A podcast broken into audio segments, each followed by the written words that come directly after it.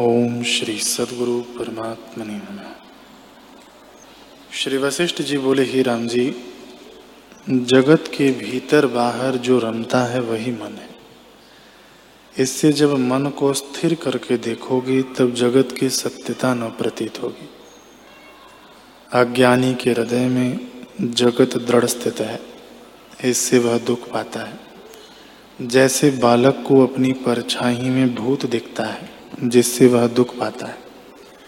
जो निकट है वह उसको नहीं भाषित होता। इसी से वह दुख पाता है। ही राम जी, यह जगत यदि सत्य होता तो ज्ञानवान को भी प्रतीत होता, पर ज्ञानी को नहीं प्रतीत होता।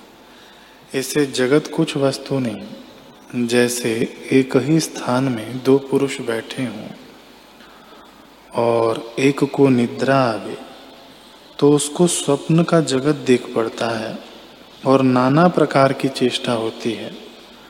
पर दूसरा जो जागता है उसको उसका जगत नहीं देख पड़ता।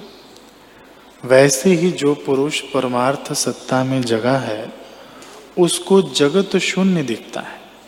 हे राम जी, यह जगत मिथ्या है। उसकी तृष्णा तुम क्यों करते हो? अपने स्वभाव में स्थित हो। यह जगत पर स्वभाव है। यह जानकर जैसी चेष्टा, चाहे जैसी चेष्टा करो, तुमको बंधन न होगा और पूर्व पद की प्राप्ति होगी। जैसे अग्नि से जले सूखे तृण को पवन उड़ा ले जाता है और नहीं जाना जाता कि कहाँ गया, वैसे ही ज्ञान रूपी अग्नि से जलाया और निरहंकारता रूप पवन से उड़ाया हुआ संसार रूपी तृण न जाना जाएगा कि कहाँ गया। जैसे चाहे लाख योजन तक चला जाए तो भी यही देख पड़ता है कि आकाश ही सब सृष्टि को धारण किए है। वैसे ही सब दृश्य जगत को आत्मा धारण करता है।